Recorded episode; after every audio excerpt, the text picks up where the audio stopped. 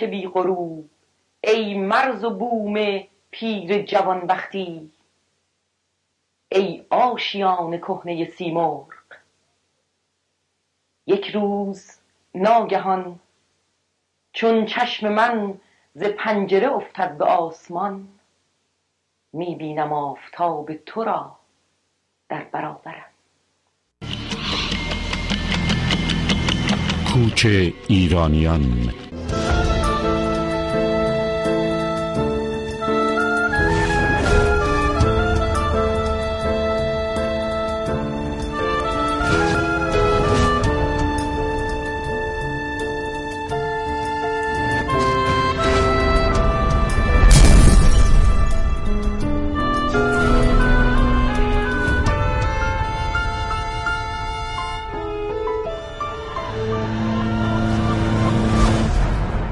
با درود فراوان به شما.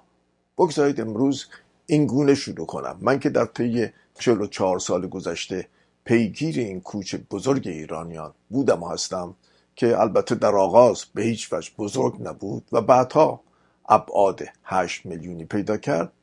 از روزی که تلویزیون ایرانیان را پیریختم در همان سال 1979 همیشه در تعقیب قربت گزیدگان این کوچه 79 بودم. با آنها همسفر شدم. در طی این سالها به ترکیه رفتم که اولین پناهگاه ایرانیان بود.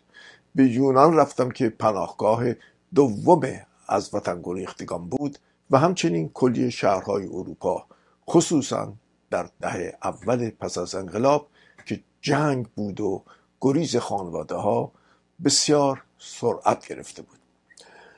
در آن سالها سیاسیونی که ترک وطن می‌کردند بیشتر در پاریس بودند.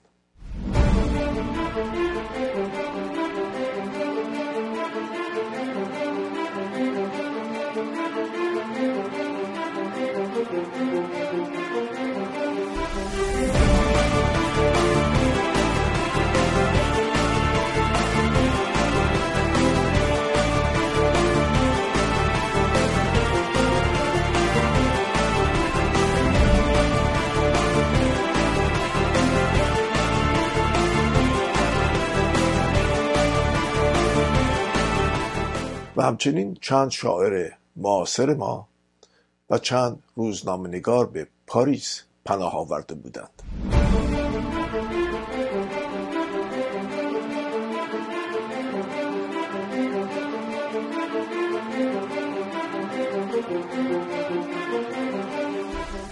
شهر دوم از وطن گریختگان به اروپا شهر لندن بود.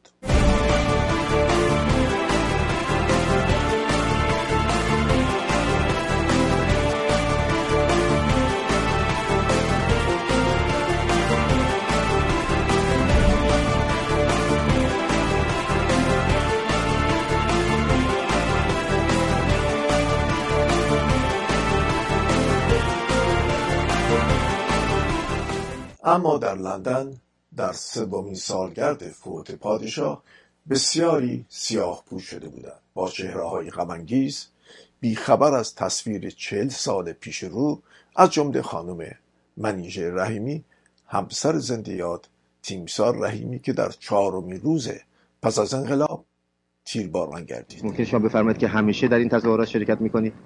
بله من همیشه سعی می‌کنم در این تظاهرات شرکت کنم چون واقعا دوست دارم هم راهی رو که رایی می‌رفته من ادامه بدم. برای وطنم و شاهم. و فکر می‌کنم تا زنده در دنبال همین راه خواهم.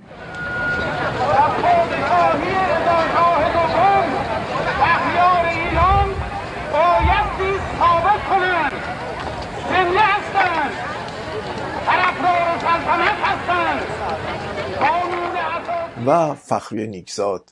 مجری استثنایی و فراموش نشدنی دوران گذشته. خانم نیکزاد می‌دونه که من از تلویزیون ایرانیان لس آنجلس آمدم. خیلی خوشبختم که اینجا خدمتتون می‌رسم. ممکن بفهمم شما همیشه در این نوع تظاهرات شرکت می‌کنید بله تقریبا. اگر که تظاهراتی باشه هستم معمولا. شما چند وقت لندن تشریف دارید؟ من نه ماهی که لندنم نه ماه بعد. فکر می‌کنم یه رول اساسی هم بازی می‌کنید در این نوع تظاهرات و با کمال والا فکر می‌کنم همه ما ایرانی ها یک رول اساسی داریم در این تظاهرات بله. به هر صورت مثل که بعد حرکت کنید. خیلی خوشحال شدم از این باش منم خیلی متشکرم. متشکرم خواهش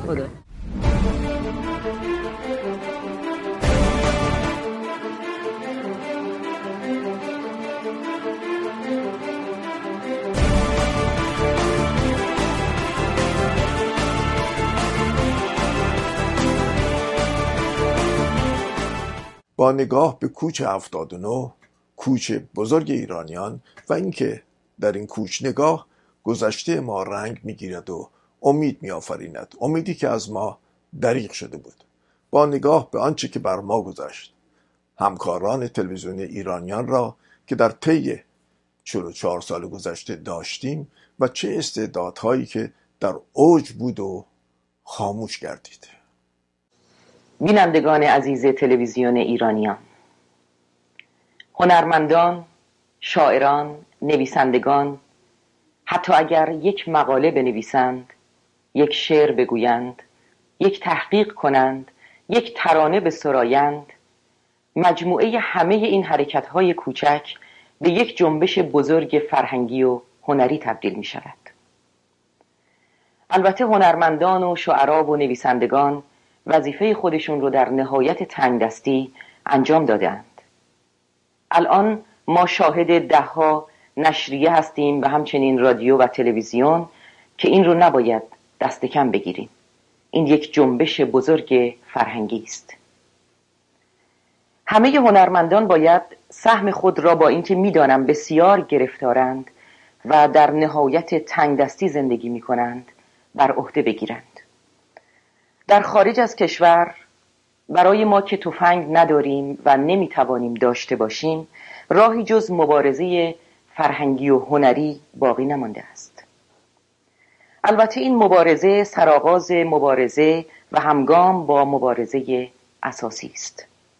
یک شعر خوب یک آهنگ تکان دهنده یک نمایشنامه سیاسی یک نشریه و تلویزیون آگاهی دهنده می تواند دست به دست هم بدهند و بسیاری از مردم را که متاسفانه در خارج از کشور بی تفاوت شده اند تکان دهد و در داخل مردم را به هیجان آورد. یک شعر خوب می تواند یک سرباز از میان مردم بسازد. این را نباید فراموش کرد. از طرف دیگر همه وظایف را نباید به گردن هنرمند انداخت. و آنها را تنها رها کرد و گفت وظیفه دارید تک و تنها مبارزه کنید. هنرمند بدون حمایت مردم هیچ است. مردم باید از روشنفکران و هنرمندان خود حمایت کنند. این حمایت می تواند فقط خریدن یک شماره روزنامه یک نوار میهنی و همچنین آثار دیگری از هنرمندان باشد. توقع هنرمندان زیاد نیست. اما متاسفانه می‌بینیم که همه نشریات و هنرمندان با مشکلات فراوانی روبرو هستند. اگر مردم تصمیم بگیرند که هر هفته مقدار ناچیزی از درآمد خود رو صرف خرید تولیدات هنری و فرهنگی بکنند این جنبش گسترد خواهد یافت. و همچنین باعث نخواهد شد که خدایی ناکرده هنرمندان ما جذب مکاتب و سازمانهایی شوند که در دل به هیچ روی موافقتی با آنها ندارند. بیزنسمنهای ایرانی مقیم خارج دادن آگهی را به رسانه های گروهی باید وظیفه ملی خود بدانند. و هرگز در این فکر نباشند که چه سودی برای آنها در پی دارد. ما اگر به فکر خود نباشیم و از یکدیگر حمایت نکنیم چه کسی در این غرب نامهربان و بیعاطفه از ما حمایت خواهد کرد؟ ما باید با یگانگی و وحدت در خارج از کشور که سرمشق مردم در داخل کشور قرار گیرد راه بازگشت را هموار کنیم. و توجه کنیم که هیچ کس به جای ما قدم بر نخواهد داشت و این آوارگی جاودان خواهد ماند. من در اینجا بی مناسبت نمی‌دونم که یکی از شعرهای نادرپور رو براتون بخونم. شاعری که همیشه وظیفه خودش رو انجام داده نسبت به ملت و میهنش. در سرزمین من بعد از طلوع خون خبر از آفتاب نیست. محتاب سرخی از افق مشرق بر چهره های سوخته میتابد و از آفتاب گم شده تقلید می کند اما هنوز در پس آن قله سپید خورشید در شمایل سیمرغ زنده یک روز ناگهان میبینمش که سایه فکنده است بر سرم. اکنون در این دیار مسیحایی بر آستان قربت خود ایستاده ام شب بر فراز برج کلیساها تک تک ستارگان را مسلوب کرده است. اما فروغی از افق مغرب بر آسمان یخزده میتازد و از دور خاوران را تهدید می کند دانم که این طلوع شفق مانند از آفتاب گم شده من نیست. من شاهد برآمدن آفتاب شب در سرزمین دیگر و آفاق دیگرم. آهی دیار دور ای سرزمین کودکی من. خورشید سرد مغرب بر من حرام باد تا آفتاب توست در آفاق باورم. ای خاک یادگار ای لوح جاودانه ایام ای پاک ای زلالتر عذاب و آینه. من نقش خیش را همه جا در تو دیدم. تا چشم بر تو دارم. در خیش ننگرم. ای کاخ زرنگار ای بام لاجوردی تاریخ فانوس یاد توست که در خوابهای من زیر رواق قربت هموار روشن است. برق خیال توست که گاه گریستن در بامداد ابری من پرتو افکن است. اینجا همیشه روشنی توست رهبرم. ای زادگاه مهر ای جلوگاه آتش زردشت. شب گرچه در مقابل من ایستاده است چشمانم از بلندی طالع به سوی توست. و از پشت قله های مهالوده زمین در آسمان صبح تو پیداست اخترم. ای ملک بی فروغ. ای ملک بی غروب ای مرز و بوم پیر جوانبختی. ای آشیان کهنه سیمرغ. یک روز ناگهان چون چشم من ز پنجره افتد به آسمان می‌بینم آفتاب تو را در برابرم.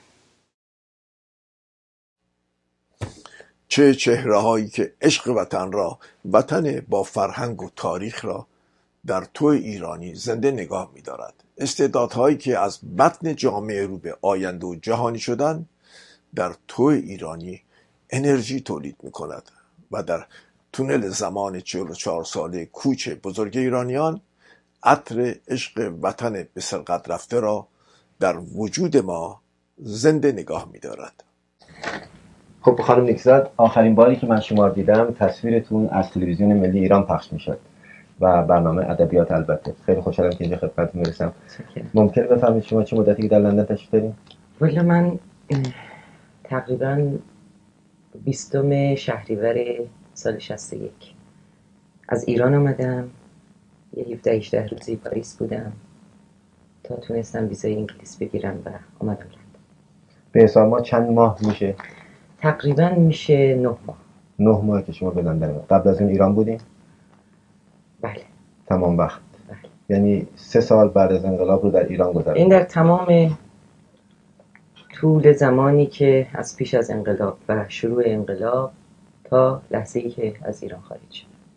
ممکن ازتون یه سوالی بکنم خارج از برنامه اینجا. آیا در ایران گرفتاری و ناراحتی هم داشتین به خاطر سابقه کاریتون در تلویزیون ملی ایران یا خیر؟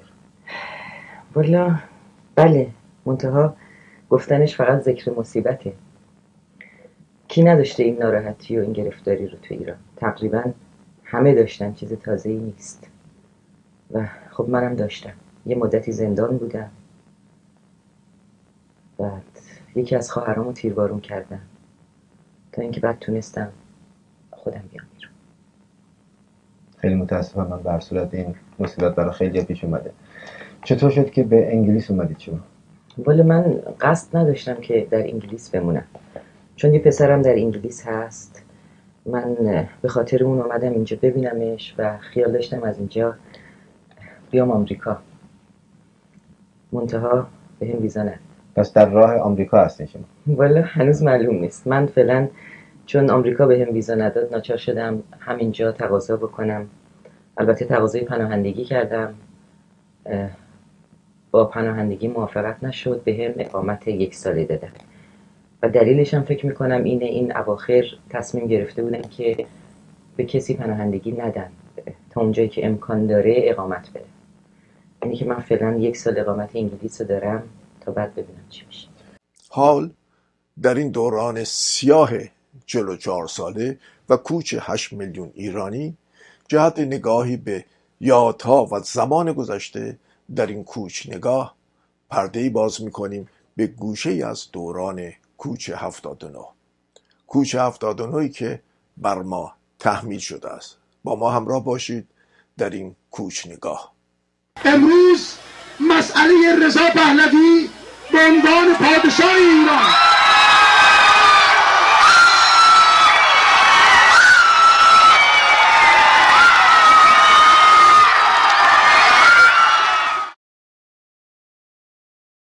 و اگر خائنینی که بیطرفی ارتش را اعلان کردند و اکثرشون هم خیلی صحیح و سالم همون طرف های شما و طرف های ما راه میرند. اگر اینها نبودند و این جریان ادامه پیدا می‌کرد آخوند گروه آخوند به طور کلی پشت میز می نشست و با دولتی که اون نقاط ضعف شریف امامی ها و غیره را نداشت می نشست به صحبت کردن.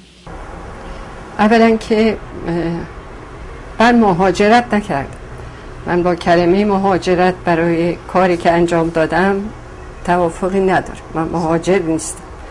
برای اینکه نه به میل خودم اومدم نه در آرزوی آمدن به خارج از ایران بودم. و چون به اجبار اومدم به نام این کاری رو که کردم نامشو فرار گذاشت فرار کرد با درود.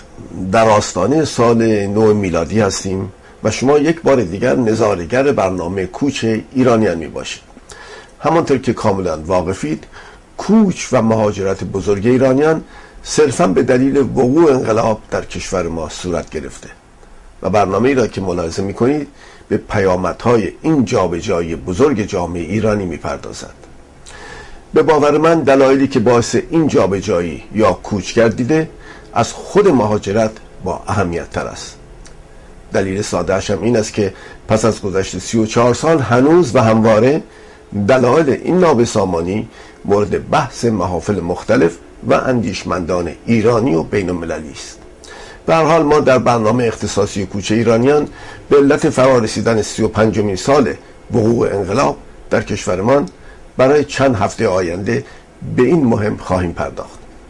لازم به یادآوری است که 16 دی ماه مصادف است با آغاز نخست وزیری زنده دکتر شاپور بختیار. نخست وزیری که فقط عمری 37 روزه داشت. و به باور من با ورود خمینی به ایران و آغاز فتنه که در سر داشت یک شانس بسیار بزرگ تاریخی را ملت ایران در راه به دست آوردن به دموکراسی و ترقی از دست داد. حالا چقدر زمان می‌برد تا دوباره چنین موقعیتی نصیب ما بشود خدا که چه ارز کنم هیچ کس نمی‌داند. تازه ما در آستانه سی و سال این دگرگونی خوب می‌دانیم که این دوران چه کشته ها و بدبختی هایی را به همراه داشته است. و ما متاسفانه امروز به پایان آن هم نزدیک نشده ایم به همین دلیل است که ما فرصت داریم به مسائل کوچ ایرانیان بپردازیم. اما آغاز نخست وزیر دکتر بختیار در سی و پنج سال پیش خیلی نوید بخش بود. من از دیدگاه خودم می‌گویم.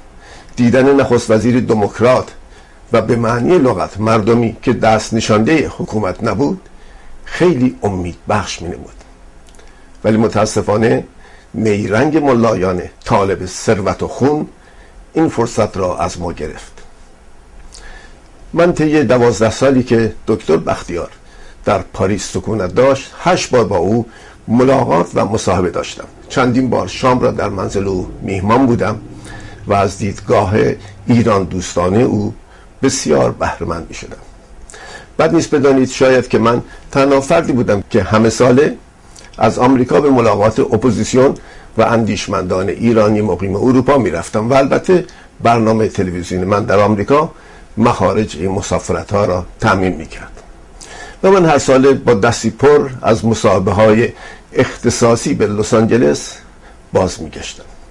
یادتان باشد که در آن دوران برنامه های تلویزیونی ساتلایتی وجود نداشت و ایرانیان قاره های مختلف کمتر از حال دیگران خبر داشتند به هر حال جالب اینجاست که اکثر آنهایی که من در اروپا ملاقات و یا مصابه می کردم برای شخص بختیار بی اندازه احترام قائل بودند و خیلی ها سلام یا پیغام خودشان را از طریق من به دکتر بختیار می رسندن. البته ناگفته نماند که دفتر دکتر بختیار در پاریس مخارج زندگی عده زیادی از این فعالین خارج از کشور را تا موقعی که زنده بود تأمین می کردم و اما اصولا کسانی که پیغام های جدی در آن دوران داشتند عبارت بودند از تیمسار مدنی حسن نزی محسن پزشکبور و حتی دکتر مصباح زاده که البته همه آنها دیگر در غیر حیات نیستند. ولی پیغام ها هم کمتر اهمیت استراتژیک یا سیاسی داشت.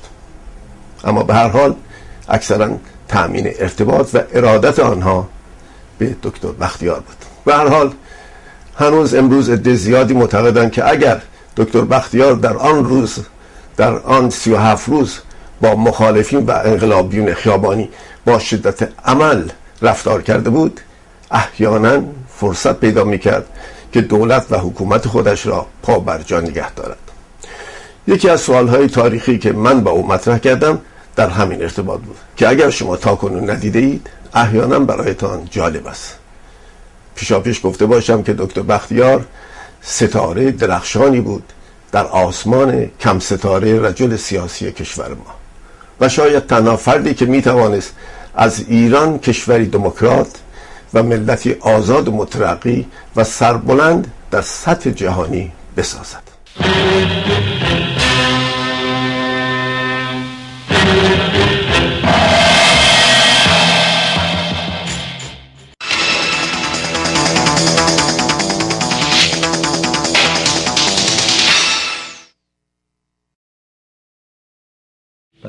آخرین سوال خودم رو مطرح می‌کنم آقای دکتر بختیار.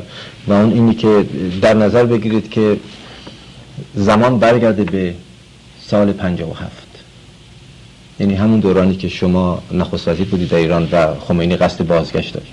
اگر این دوباره تکرار بشه سوال من اینه که آیا شما دوباره همون اعمال دموکراتیک رو انجام می‌دید اون زمان انجام دادید یا اینکه کار دیگه خواهید کرد؟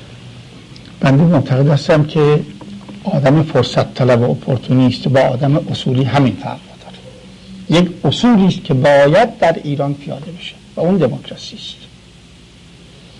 نداشتن دموکراسی مردم را وادار کرد که به یه شیادی مثل خمینی گوش بدن اگر به من هم فرصت داده بودند به ما فرصت داده بودند به مردم ایران آزادی حداقل داده بودند کسی گوش به خمینی فرا نمی‌داد. مردم ایران به حساب نیامدن. یعنی رأی ملت حتی الیت ملت برگزیدگان ملت به حساب نمی آمد از این جهت من با علم و اطلاع این که روزهای اول بسیار دشوار خواهد و خشونت شاید متاسفانه لازم باشه. ایران تکرار می‌کنم متاسفانه. ولی از همان روز اول باید قدم های در جهت دموکراسی یعنی شرکت دادن مردم در اداره مملکت داده بشه. هر کس این کار را عملا نمی‌خوام بگم اشخاصی که جنایتکار بودند در ایران و حالا همه سوسیال دموکرات شدند در خیابان شانزلیزه یا در هایت پارک لندن یا در همون طرف های شما که متاسفانه همه اشخاصی اونجا هستند. ایرانیان دموکراتی نیستند. حتی ضد دموکراسی هم هستند. بله، داریم. متاسفانه. در هر صورت اون چرا که بنده می‌خواستم عرض بکنم اگر صد مرتبه من برگردم به ایران خدای نخواسته و عمرم میدارم سی دفعه تکرار بشه بنده باز خواهم گفت. همونطوری که گالیله گفت هر چی می‌خواد بگید زمین میچرخه. خواهم گفت که دموکراسی تنها راه نجات ایران هر قدر مشکل باشه هر قدر دشوار باشه و هر قدر که ما ناپخته باشیم. ولی باید شروع کرد از یک روز و از یک جا. و این را من دارم که از کجا شروع کنم؟ هیچ لزومی نداره که روز اول ما انتخابات آزاد سراسری ایران هم محال. بچه که نباید باشه. نه. ولی میشه. دهات رو آزاد گذاشت که کت خدا داشته باشن که سازمان امنیت نیاد بگه فرمودن ایشونن حاج من جعفر یا حاج من باقر هر کی می‌خواد باشه باشه. به من و شما. چه تأثیری داری که این باشه یا اون باشه؟ بایستی به مردم آزادی بیان داد. اما باز آزادی کلاشینکوف خیر. آزادی کوکل مولوتوف خیر. آزادی ساختن بمب خیر. آزادی بیان آزادی تشکیلات سیاسی در چارچوب قانون. ولی این کار باید کرد. و این عمل اگر نشه دوباره در اختفاست و همون بازیه که پیدا شد. یه دی که معیوز شدند وقتی که این درها همه بسته شد و این دود توی اتاق پیچید شما از پنجره خودتون بیرون میاندازید. پس معتقد به نیستید که اگر خلاف اون شما انجام داده بودید پیشگیری می‌شد از اینکه ملایان قدرت رو به دست بگیرن. من تعجب می‌کنم تمام دستگاه ایران تمام فلج بود تمام اعتصاب تمام تمام ارگانهای مملکت ما به حالتی در آمده بود که اصلا قابل تصور نیست برای شما بعد از هفت سال. فقط یه آدمی شاید کنم شاید لغت را نتوانم به آسانی بگم دل به دریازنی ممکن بود یه همچین مسئولیتی در اون جریانات قبول بکنه معاذ و این رقم و عدد از همون روزنامه های تحت کنترل آخوندها هست. وقتی برای قانون اساسی ما شروع به تظاهرات کردیم هفته اول پنج هزار نفر بودیم آخر همون ماه صد و پنجاه هزار نفر. بودیم و اگر خائنینی که بیطرفی ارتش را اعلان کردند و اکثرشون هم خیلی صحیح و سالم همون طرف های شما و طرف های ما راه میرند اگر اینها نبودند و این جریان ادامه پیدا می‌کرد آخوند گروه آخوند. به طور کلی پشت میز می نشست و با دولتی که اون نقاط ضعف شریف امامی ها و غیره را نداشت می نشست به صحبت کردن. اون چرا که ملت ایران در مدت 25 سال خواسته بود و بهش ندادن من شروع کردم و بهش دادم. دیگه این ایراد نیست. بنده هیچ قمارخانه را اداره نمی کردم که بعد بگم من بستم قمارخانه را. سریح و صدیق حرفی که ده سال 15 سال 20 سال زده بودم باز تکرار کردم. و این عرض می‌کنم حضورتون که قدرت عظیمی که در یک آدم هست ایمان اون آدم. اگر شما ایمان داشتید به قول معروف کوه را بلند می‌کنید.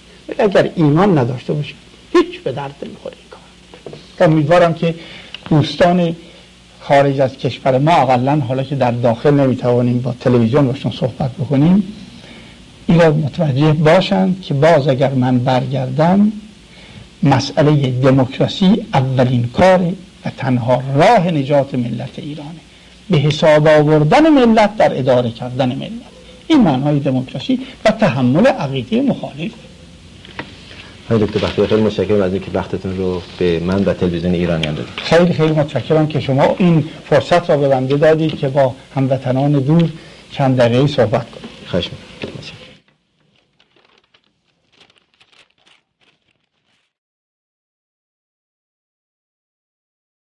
یادش گرامی باد. و اما همانطور که قبلا اشاره کردم در طی چند هفته آینده شما با دیدگاه عدهای از صاحب نظران ایرانی در ارتباط با وقوع این انقلاب زلتبار آشنا خواهید شد. واقعیت هم این است که ایران آن زمان نیاز به اصلاح و تغییر داشت. در آن دوران به غیر از دانشجویان روشنفکران یکی از گروه هایی بودند که در این راه قدم برمی داشتند. نویسندگان و استادان دانشگاهی هم خواستار دموکراتیزه کردن مملکت بودند. در اینجا باید اشاره کنم که علیرضا نوریزاده در تفسیر خودش به مناسبت فوت خمینی در برنامه تلویزیون ایرانیان با یک جمله حقیقت پنهان تاریخی را عرضه کرد. او گفت که فریاد پنجاه سال آزادی خواهی ملت ایران فرش زیر پای آقای خمینی شد. و چه درست تشخیص داد.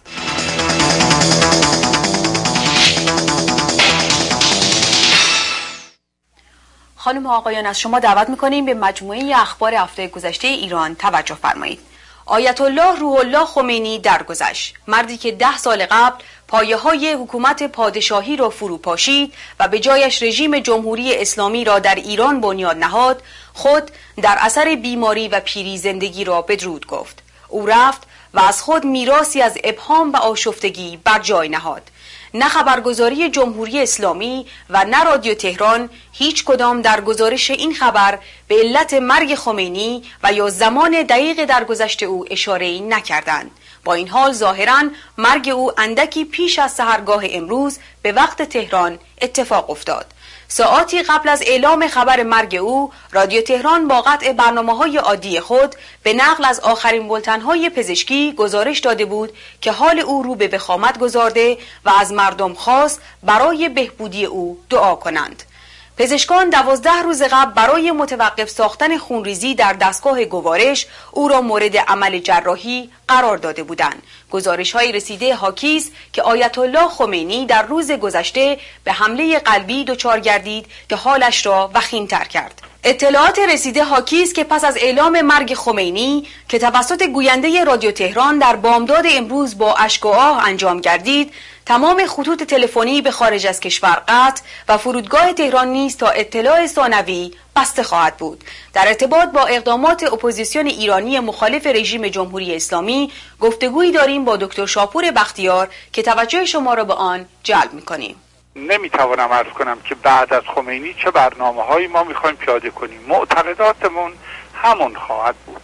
از رفتن ایشون یک گشایشی بشه در ایران و مردم ایران که دیگه حالا ماهیت حکومت آخوندی را کاملا درک کردند و توانستند که به اصطلاح فرنگی ها پولیتیزه بشند و به سیاست مخصوصا جوانان آشنایی بیشتری پیدا کنند کمک به ما خواهند کرد و ما هم در صدد این هستیم که استفاده بکنیم از این جریان و تضادی که ما بین جناهای مختلف آخوند هست که کلا و جزءا قابل قبول برای ما نخواهد بود.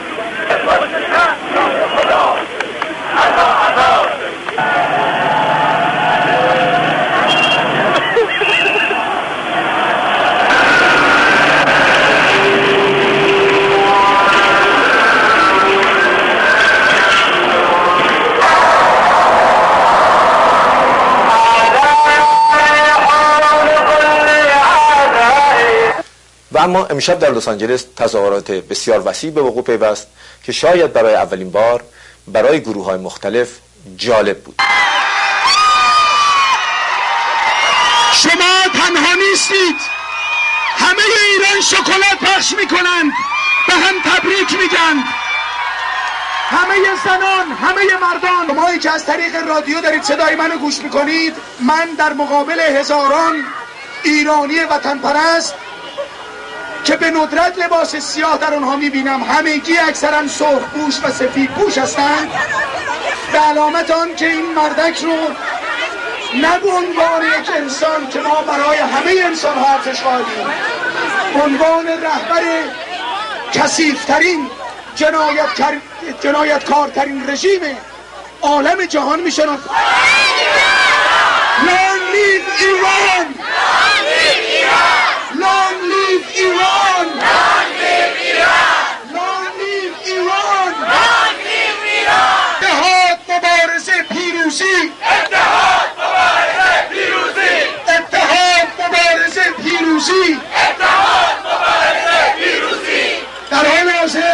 سوسن در اینجاست و می‌خواد برای شما به عنوان یک هموطن ترانه عشق بخواند. سوسن.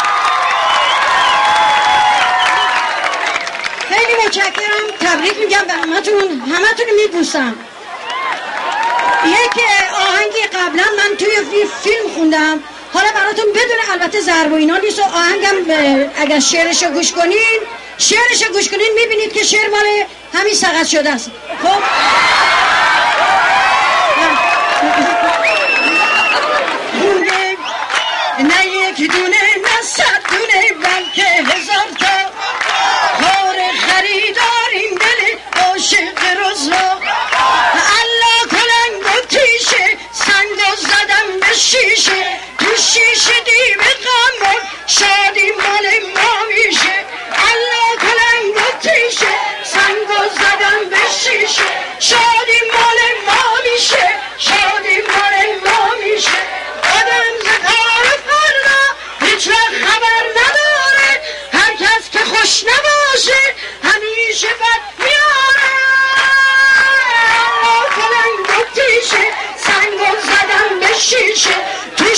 دیو قمر شادی مال ما میشه. انشالله بقیه شادی هم در ایران میریم دور همدیگه می‌بینیم. یکی یکی یکی پاس از دیگری باید سقط. نومور حجت الله. نومور آفت الله اتحاد مبارزه پیروزی در حال حاضر تلویزیون های خارج تا نور من وقتی لحن رو به زبان انگلیسی برمیگردونم مطمئن باشید که لزومی هست. فراموش نکنید آنجایی که راجب ایران هست با تمام قدرت نشون بدید. امروز حضور شما پشتیبانی است از تمام افراد ملی که اعلام کردند که ایران رو برای ایران می‌خوان نه برای شخص خودشون. امروز مسئله رضا پهلوی به عنوان پادشاه ایران.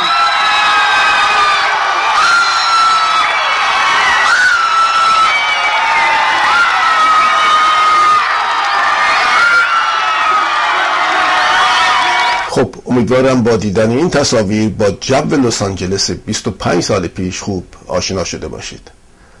البته طی این 25 سال فضا در این شهر تغییر پیدا کرده است.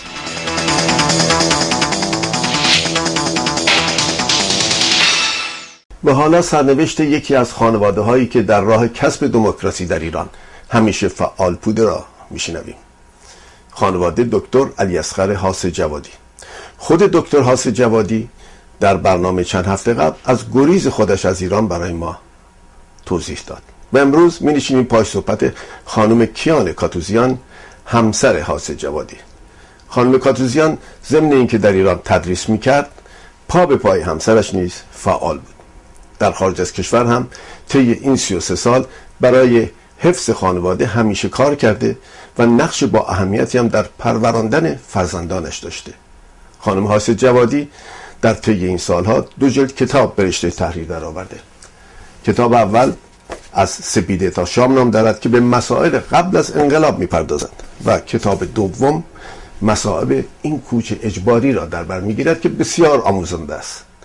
این کتاب از کجا تا ناکجا آباد نام دارد که معتقدم مسائل مهاجرت اجباری را به خوبی ترسیم کرده است.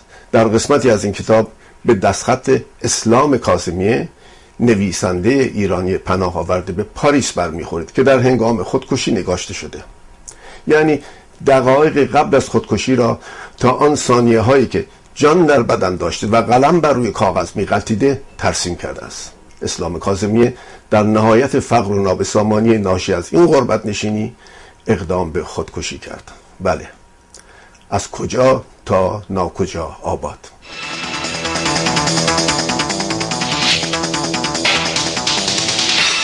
خانم کاتوزیان من می‌دونم که شما پنج شش ماه بعد از مهاجرت آقای حاصل جوادی به فرانسه ایران رو ترک کردید. ممکن بفرمایید چه عواملی باعث شد که شما به خارج از کشور مهاجرت بکنید؟ اولا که من مهاجرت نکرد من با کلمه مهاجرت برای کاری که انجام دادم توافقی ندارم. من مهاجر نیستم. برای اینکه نه به میل خودم اومدم نه در آرزوی آمدن به خارج از ایران بودم. و چون به اجبار اومدم به نام این کاری رو که کردم نامشو فرار گذاشت فرار کرد. برای اینکه من مجبور شدم در از 24 ساعت در خونم رو ببندم. تمام زندگیم هر چی که دارم حتی تصدیق رانندگی مشناسنامه خودم و بچه‌ام هر چی که بود. همه رو بذارم در عرض 24 ساعت با یه دست لباس و یه چمدون کوچیک با اسب و پیاده از ایران خارج بشه در نتیجه آره شما اون روزی که این تصمیم گرفتید به حال یه عواملی قبل از بله. این بوده. اونو عوامل قبلش وجود همسرم بود. یعنی من هیچ بعد از انقلاب و تمام مشکلاتی که برای ما پیش آمده بود و برای خانواده ما از از امنیتی تهدیدایی که می شدیم فوشایی که می شدیم یا اینا برای من اهمیتی نداشت. من به ذهنم نمی رسید که از ایران خارج بشه. به هیچ وجه. ولی وقتی که مسئله امنیت جانی همسرم مورد بحث قرار گرفت بین خانواده و اینی که تهدید می‌شد و به عنوان مفسد فلعرز و محارب با خدا به دست آقایون این مقام رو گرفت. من فکر کردم که ما ناچاریم به خاطر اینکه به دست کسانی نیفتیم که این آرزو رو برآورده کنیم براشون که همسر منو بکشن یا زندانی کنن یا مجبور کنن به اینکه در رادیو و تلویزیون اعتراف کنه به کاری که هرگز نکرده. و اینا تصمیم گرفتیم که البته اونم خیلی خیلی مشکل بود. ریز ریز که دوستا همه جمع شدن که پاشن کم کم بریم. و بعد سال اوایل سال شست بود که ایشون مجبور شد که هفته بهشت شخص زندگی مخفی رو شروع کنه. من و دو دخترم تنها بودیم از خونه رفتیم. و این زندگی مخفی هم با ترس تو هم بود هم با مشکلات رفت آمدش دیدنش دیدن بچه ها و پونزه روز دفعه دو تا سه تا تاکسی عوض کنیم بریم بیایم اینا. شیش ماه این کار طول کشید. تا بالاخره خودش تصمیم گرفت به اینکه به اجبار از ایران خارج شه. برای اینکه مجاهدین فشار می آوردن که از ایران خارجش کنن. اینجا همه جا همه جا پر کردن که ما رو مجاهدین از ایران خارج کردن. مخارج خروج ما رو مجاهدین دادن در حالی که صحیح نبود. و ایشون یه شب از مخفیگاهش به من پیغام داد که نه شب بود که پاشو بیا کار دارم. دوی آبان شست من رفتم اونجا گفت من مجبورم پس فردا از ایران برم. برای که اینا من تنها ول نمی کنن و دوستانی از بازار اومدن از طرف آیت الله شریعت مداری گفتن ایشون توصیه کردن که فلانی رو از ایران ببریم. و من پس فردا میرم. تو برای من یه کیف کوچیک درست کن و بچه هارم فردا بیار که باشون خدافزی کنم و خب وقتی که ایشون رفت دیگه زندگی ما اصلا از این رو به اون رو شد. یعنی منم خونه خودم نبودم یازده ماه در به در بودم بچه ها رو می بردم مدرسه می آوردم شبا خونه خودمون نمی خوابیدیم بعد بچه ها رو دو ماه از مدرسه کشیدم بیرون مخفیشون کردم.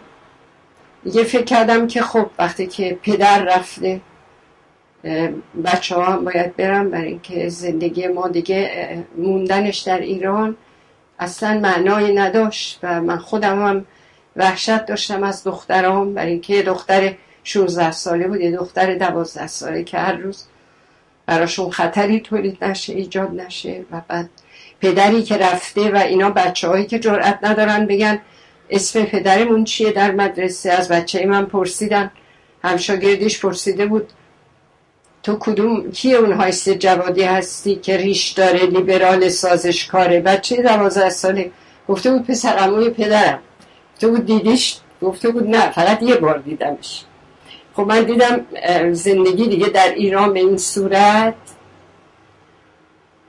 ادامه یافتنی نیست. و من با تمام غمهای دنیا و با تمام عشقهای دنیا ایران رو ترک کردم.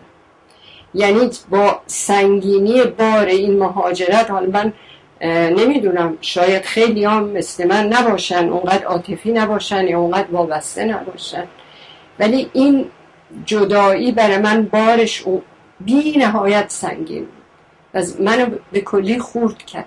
هیچ ذوقی هیچ خوشحالی. حتی از اینکه بعد از پنج ماه دارم میام پیش همسرم و دارم میام پاریس و بچه دارم بیارم نداشت و من تمام راه و تا فرانسه با پیاده و با اسب و با همه چی گریه کردم ما طبیعتا دیگه بله. من خروج یعنی ما حق نداشتیم دیگه از ایران خارج شیم به اون صورت یعنی فکر کنیم پاس پاسپورت که نداشتیم هیچ کدوممون.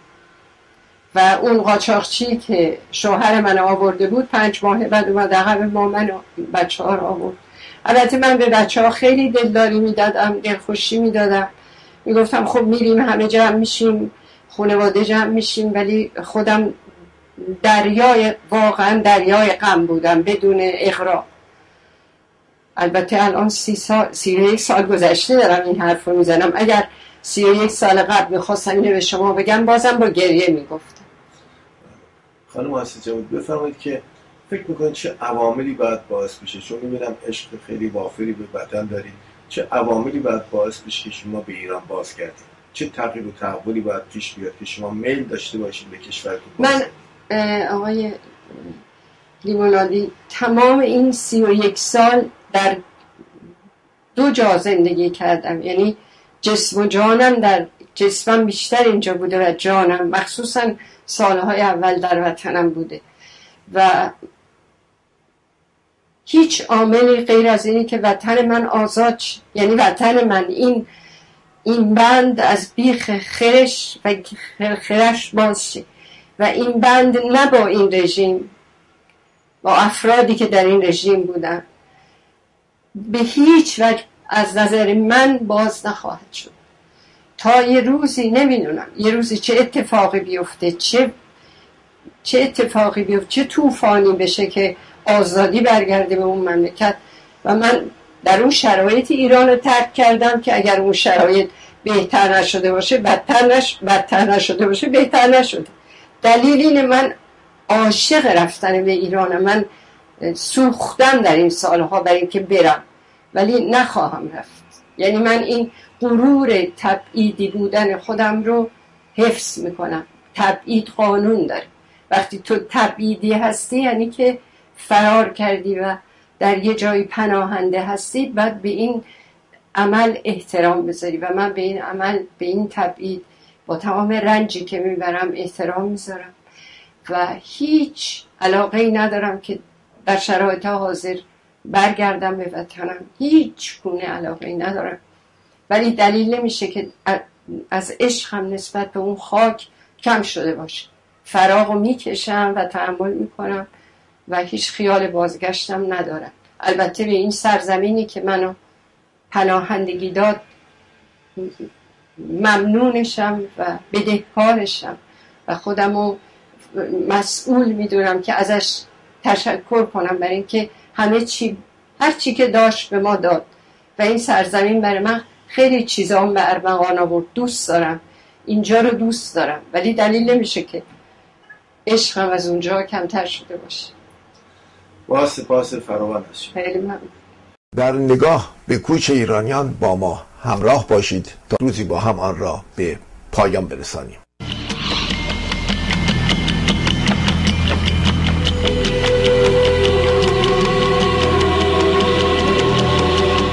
و ما در قربت همچنان دوره می کنیم شب را و روز را هنوز را.